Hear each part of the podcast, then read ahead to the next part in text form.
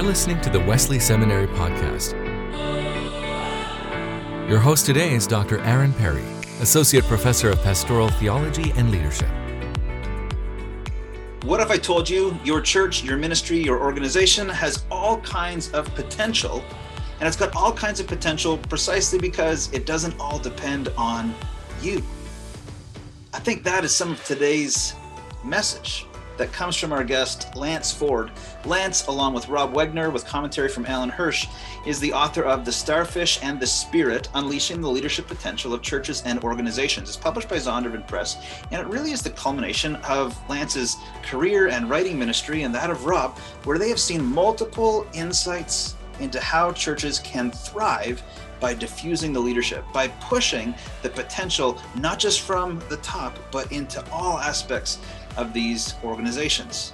In today's episode, you're going to hear us talk about fear in leadership. You're going to hear us talk about what a pastor or leader can do if they sense that their organization has gotten stuck, how you might have tough conversations with leaders who might be in a spot where their leadership is going off the rails and maybe it's being marked by more lack of health than by health. In today's episode, you're going to hear some stories from Lance and some insights from Lance over a career of church planting and ministry and now coaching that he does for pastors all across North America. Lance has written a number of books on leadership and disciple making. He's designed training systems that are used by leaders across the globe. He serves as an adjunct professor at multiple seminaries, and he's also the co founder of Sentralized Conferences, where he does talk about diffused leadership going through the entire church. Thanks so much for tuning in. Stay tuned for a word from our sponsor, and then enjoy the podcast. We are Wesley, and you belong here. My name is Victoria Borum, and I am Wesley. I'm Lenny Luchetti, and I am Wesley. My name is Chris, and guess what? I am Wesley. Hi, I'm Tina Shappett, and I am Wesley. We recognize this beautiful diversity that the Lord has called together that is Wesley. My name is Corey Merritt, and I am Wesley. I am Wayne Brown, and I am Wesley. I am Colleen Derr, and I belong here. You belong here too, because we are Wesley. Welcome to the Wesley Seminary Podcast, Lance. It's great to have you with us. Yeah, good to be with you too. The Starfish and the Spirit Unleashing the Leadership Potential of Churches and Organizations is published by Zondervan Press. You actually wrote it with Rob Wegner, and there's commentary and thoughts from Alan Hirsch in the book as well. I'd love for you just to give us a quick version of The Starfish and the Spider, which is a book that you keyed on as you were writing The Starfish and the Spirit. If you could kind of orient us to the starfish and the spider by giving us a quick version of these distinct organizational types, that might be a great way to start our conversation. Yeah, it will be a good way to start it. So, uh, in the mid 2000s, I want to say around 2007, maybe 2008, I can't remember the date. Ori Brafman produced a book called The Starfish and the Spider. It ended up really being a runaway New York Times bestseller uh, I actually became uh, really good friends with Ori shortly after that book came out, and we've worked together on a few projects. And the book was really significant to me, and I found that it had been very significant to tons of pastors. And not many pastors I would walk into their library and that book not be in their library. And so Ori and, and Rod Beckstrom, his co-author, riffed off of a metaphor of the starfish and the spider revolving around centralized and decentralized organizations. And the spider represented a centralized leadership or centralized organization as this. So if you were to look at a starfish and a spider from just a little bit of a distance, they, they look similar. So you've got a, a main body and then you've got legs or arms that radially spread out but there's uh, unique differences to to these two animals, if you want to say. Uh, a spider, all of its intelligence is centrally located in its head. So if you cut the head off a spider, it dies. But a, a starfish is a neural network, and so it, it all of the intelligence in a starfish is spread throughout the entire body.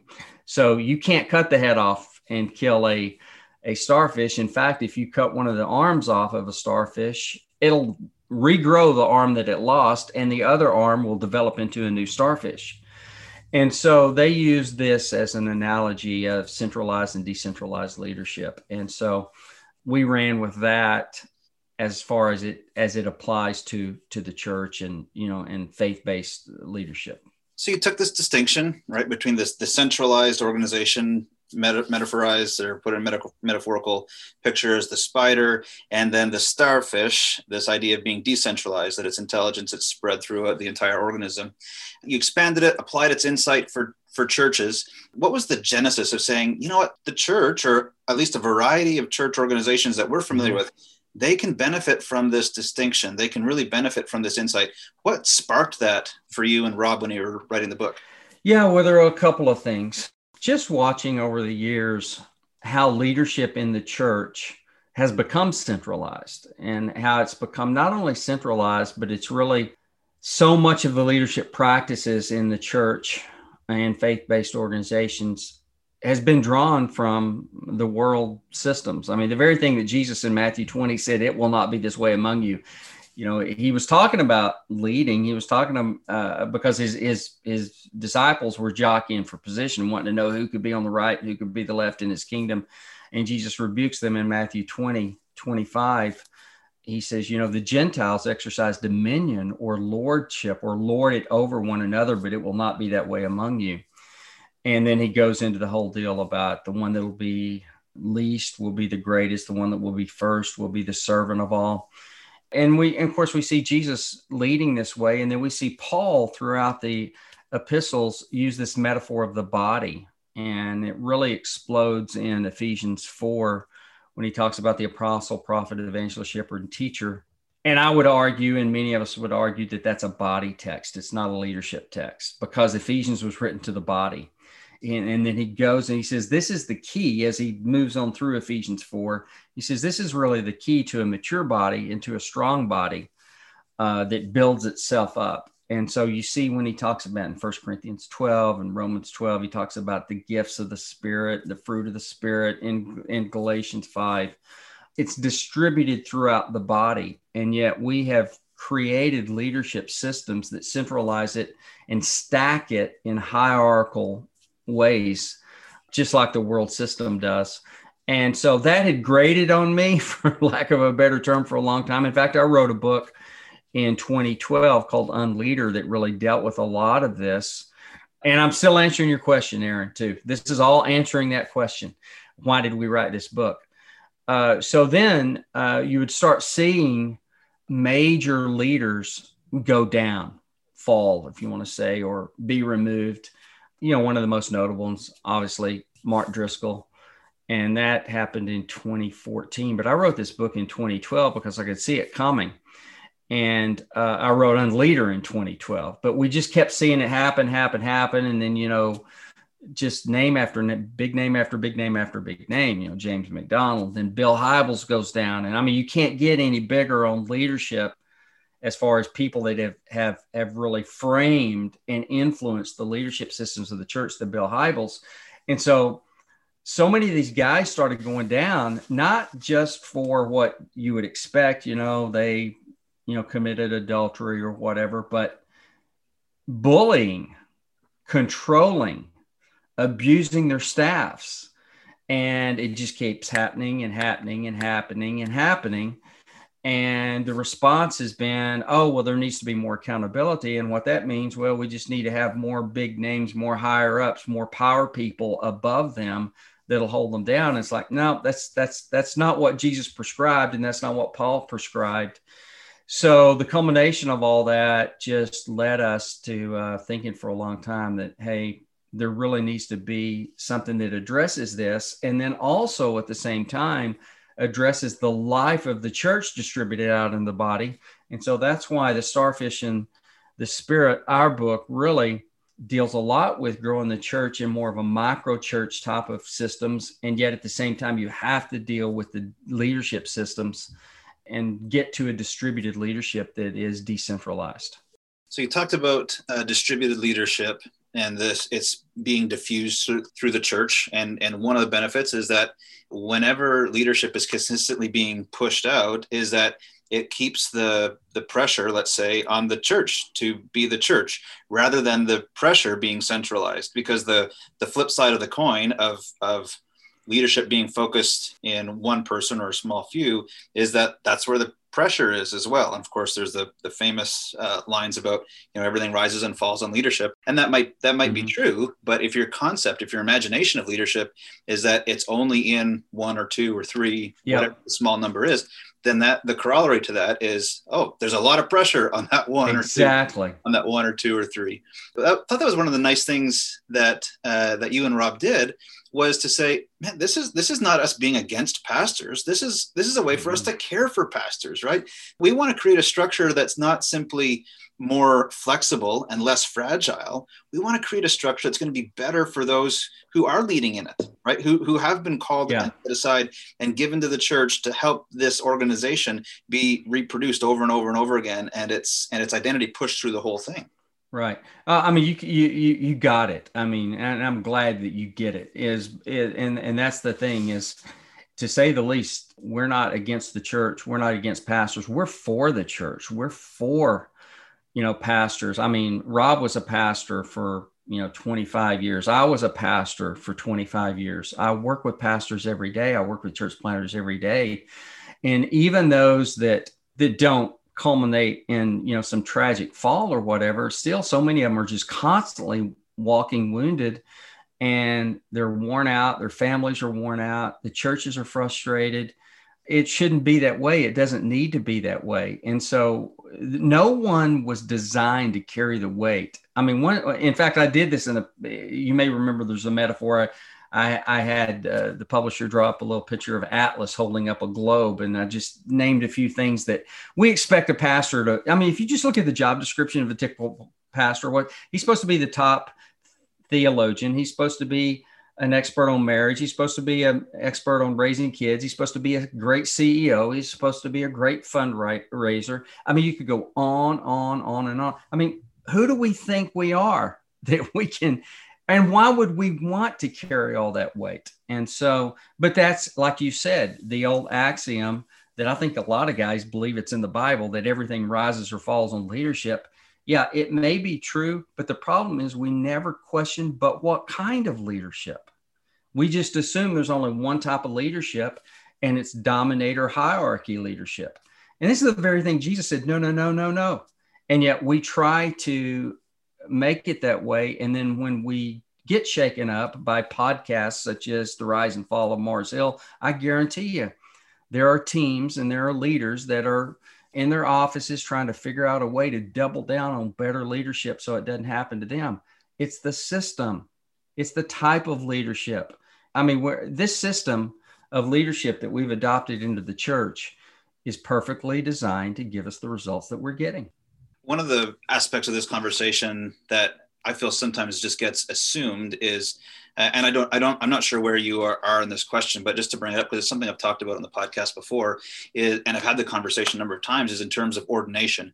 And sometimes people will say, well, ordination is automatically hierarchical, right? It's already, it's already top down. And and for me, whenever I'm teaching ordin, uh, ordination, I'm trying to flip it upside down to say everything rises and falls on the leadership of Jesus he was successful in battling the forces, in living the perfect life. He actually did this. Whenever we order or ordain people, and it's the church that's participating with the Spirit to, in our system, at least to, to order people, to ordain them, it's a reminder that all of this falls on Jesus, and he is the one who is holding us. To go back into Paul's metaphor, he's the head of the body, right? He's the yes. firstborn. And the the next thing I want to say after that about ordination is it is to remind and set the stage for what God has already done for every person in the church. God has already ordered every person in the yep. in the church into ministry, right? To to be fruitful and multiply in the creation, to go into all the world and preach the good news to everybody, right? Teaching and proclaiming and healing and baptizing this is then given to the whole church. And so whatever we have about ordination is just to be a symbolic reminder of jesus is the head and he's called you into ministry. He has ordered you and ordained you right. ministry. So i really appreciate how that model fits well into the theology that i've been that i that is convicting to me and that i that i've been teaching precisely because it raises the bar for the whole church right? It's not it's not lowering the bar for everybody. It's raising the, the bar. We're all in Christ who's holding the world. If I could use the the picture and the metaphor yeah. that you had in the book. Yeah, you know it is, and and you know it's just like the uh, the issue of accountability, for instance, is in in most systems of accountability, in dominator hierarchy systems, which we see prevalent throughout most of our churches.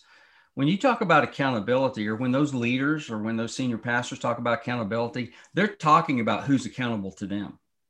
And so, even if they talk about church discipline, it's higher ups disciplining the body. And you see throughout the epistles, no, the body disciplines the body. Okay. I mean, it's, it's no, it is mutual submission. And, and here's the reason the Mark Driscolls or the Bill Hybels develop in the way that they develop. And people say, well, they had a board of accountability. But no, when you've got someone that has that much power and is able to wield it, most of their board members, and these accounts have come out in the reports, most of the board members themselves, they are afraid of that leader. And so mm. no one holds them accountable. No one, they're not allowed to hold anyone, any, anyone accountable until we get back to this body thing that you're talking about, where the body is released, fully functioning to do the works of the ministry and to make disciples and be accountable and hold one another accountable in mutual submission we'll just keep seeing the same thing. But the beauty of this is, and going back to the relief for pastors is, is you don't have to hold all that up. You don't, you do not have to hold that all up. And when we start changing our job descriptions and we start realizing, no, I'm called to be an equiper, right? I'm called not to be a boss, but to be a coach. It, it's a game changer and it's a joy instiller in what you're doing. It just, it, it changes everything. Joining us today is Lance Ford. Lance, along with Rob Wegner and with commentary from Alan Hirsch, uh, wrote the book The Starfish and the Spirit. We've been talking about, let's call it pastoral organizational leadership. Mm-hmm. I say organizational leadership, that's in the, the title of the, of the book, but really there's a there's an organic sense to it. There's an organism, and that's the the metaphor we've been we've been talking around. We've introduced the metaphor of the body as well, and how that that influences the church. Lance, I've got two questions I'd like to bring to this conversation before we we move to to wrapping it up. And the first one has to do with how might a person faithfully and responsibly bring an appropriate challenge to somebody in leadership where they say the accountability is just getting off the off the rails i come to this question and i think about the disciples are gathered, huddled in the upper room. The doors are locked for fear of the Jews, right? So they're, they're afraid of the religious leaders. And Jesus, their leader, comes among them, and his first words to them are, Fear not. Mm-hmm. Right. So maybe one of the maybe one of the the triggers or one of the things that you would say is, hey, pay attention to this is if you have a measure of fear of the leader, or you see there's a measure of fear of the leader, among other people in the church, then that's a warning flag, right? That's there's something that's going on there that you should pay right. attention to. From your experience coaching and, and in leadership yourself, how can a person faithfully and responsible signal that that thing going on? Because they don't want to be one who's just against the leader. They don't want to be doing that irresponsibly. They don't want to gossip. Right? I'm sure there's all kinds of things they don't want to do. But if they feel there's a red flag, how can they signal that responsibly and faithfully? Well, it's tough and uh, you know, if if there is a culture of fear, and that's usually what it is, there's usually cultures of fear when this gets really bad. If there's a culture of fear, there's a reason for it. There's great difficulty in in breaching that because if you look at leaders that lead using fear, so often that is a telltale sign of uh, narcissism of course, Chuck DeGroat wrote a great book just a year or so ago on, I think is it, it's called uh, When Narcissism Comes to the Church. So he goes in great detail. I, I hit it in uh, quite a bit in my book Unleader, but um, and there's some some lists out there. There's some really good lists. Uh, there's a gal named Eleanor Payson that has a list of I think like 14 points of uh, narcissistic narcissistic personality d- disorder. It's like, hey, if you see at least ten of these in a leader, there's a good chance this person is either clinically narcissist or, or borderline. So that's one of the things I would say. First of all, is to honestly take a look and see if there seems to be a high degree of narcissism that's producing this fear that this leaders and and here's the deal is we know this is that people that that lead with fear are in fear themselves. So it's there's a, a huge degree of identity crisis going on in the person or their identity is all wrapped up in their position so it's positional identity. And so you know the the problem is is that you need to have a really frank, honest, loving conversation, always speaking the truth in love with a leader like that. And and unfortunately, so often we can't have those conversations. But I think that that's the first thing is just go back to the scripture. Is like, you know, it's it's it's the Matthew 18 deal. It's like, hey, I'm seeing a pattern in your life. I love you. You have great leadership gifts and abilities. I want to see you succeed. I want to see our church succeed. But there's an issue here and I'm asking you to see it. So it's, it's having that hard, frank discussion, which is no big revelation here for your question. But I think that's the first thing is, you know, too often dysfunctional families, the pr- reason they're dysfunctional is because they're dishonest. They just can't bring themselves to be honest with one another. And then as soon as you do confront someone like that, especially if you bring someone else with you, if it gets to that point, then so often it gets turned around on you. Oh, well, you're trying to produce a coup or or whatever if we just believe the scriptures and trust the scriptures and obey the scriptures, we'd be a lot better off for it. But I think that that's one of the one of the better ways to do it. Now, let me just interject some humor here. One of the things that I've thought about doing is creating a website where people could anonymously have my book sent to the leaders like that. But uh, but I'm not suggesting that you know, I think it's just that frank, that hard to discussion. We got to get a point where we're honest and we're not fearful for people to be honest with us, knowing that they love us. That's why they're being honest with us. So what what I hear you say is that anonymous hints are really the best way to deal with uh, bully, right? Like okay. yeah, anonymous hints. I love what you said. That you said it's not it's not really complex, and it isn't. Right? Courage courage is rarely complex courage is usually very simple but just very hard very hard yeah it, when you said that it reminded me of the title i love the title of uh, uh, is it friedman's book i'm sure you know it the failure of nerve is yeah. that what it is failure of nerve yeah it, that's what it is that is yeah yeah it's exactly right and and with with friedman's insight is that and this is this is so important to to shape the heart and the posture of the person who's bringing the challenge is that the person that's being challenged is as often as much caught up in a system outside their control as they look like they're in charge of the system, right? No question. There, there are things happening around them that have got them shoved into a box and have got them acting in a way that that is doesn't seem to be healthy. But they're they're the product of forces too. And so whenever you have this this approach of it's gentle, it's personal, it's not anonymous, right? And and that I would say that there are levels of response. That sometimes there has to be an anonymous response if there's a if there's a, a level of danger. And people have to just you know apply some sense to that and get and get wisdom. Right. a lot of times it's a it's a personal and gentle approach that's that's not done in the same way in, in a way that mirrors what the what the toxic leadership yeah it does not have to be come across as confrontational. Yeah. that's the thing. It's, it's so so it sadly and especially in, in our culture right now because we have such a call out culture now and a cancel culture and all that it's we've really lost the ability to have a generous discourse about anything that we disagree with but that's why we have the scripture right i mean the, the scripture is the voice of the kingdom it's the ethos of the kingdom here's how a society is supposed to work. Here's God's uh, idea of how people should get along and thrive. Do this and you will live, right? But we just we don't do it. We don't we're not obedient to it. Speaking to the the leader in this and I've been reading Richard Foster in, in prep for some mm-hmm. classes, Celebration of Discipline, and just reminded again of the the good news that is simplicity. He says simplicity mm-hmm. is freedom, duplicity mm-hmm. is bondage. That's and good. whenever whenever the leader is feeling like, oh, I've got to I've got to put on and there's there's a time for putting on the pastoral mask and, and i've had conversations about that and other things and and that's has to be well nuanced. But whenever it feels that we're just putting on the mask and, and we've forgotten like oh man, where do I end and when when does the role start? Like those those are all totally blurred.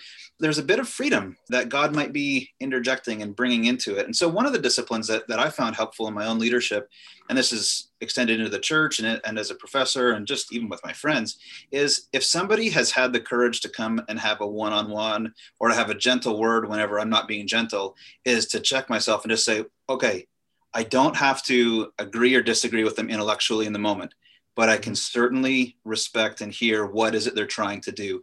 And so to kind of come out of that headspace where where for me, just speaking of myself, I can I can live in that headspace to come out of that headspace and say, okay, what's the heart, right? What's the heart to heart that the person is risking having right.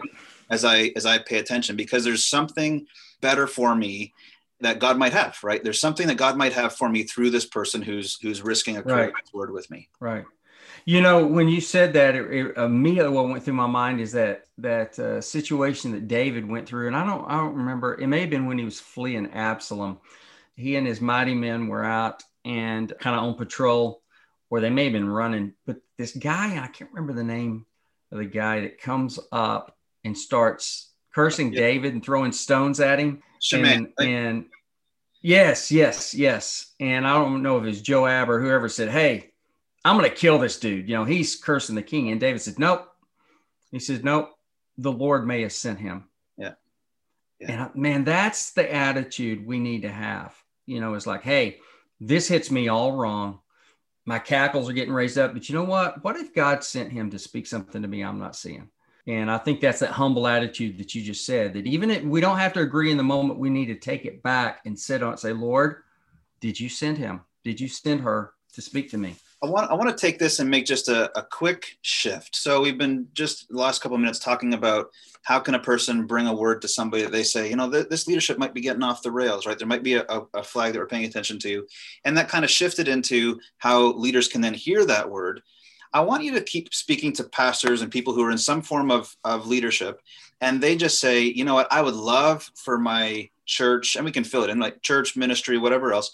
I would love for this to move in a starfish kind of direction where the leadership is more diffused and where I'm empowering other people and, and other people are recognizing mm-hmm. how they've been empowered, but they're just feeling stuck.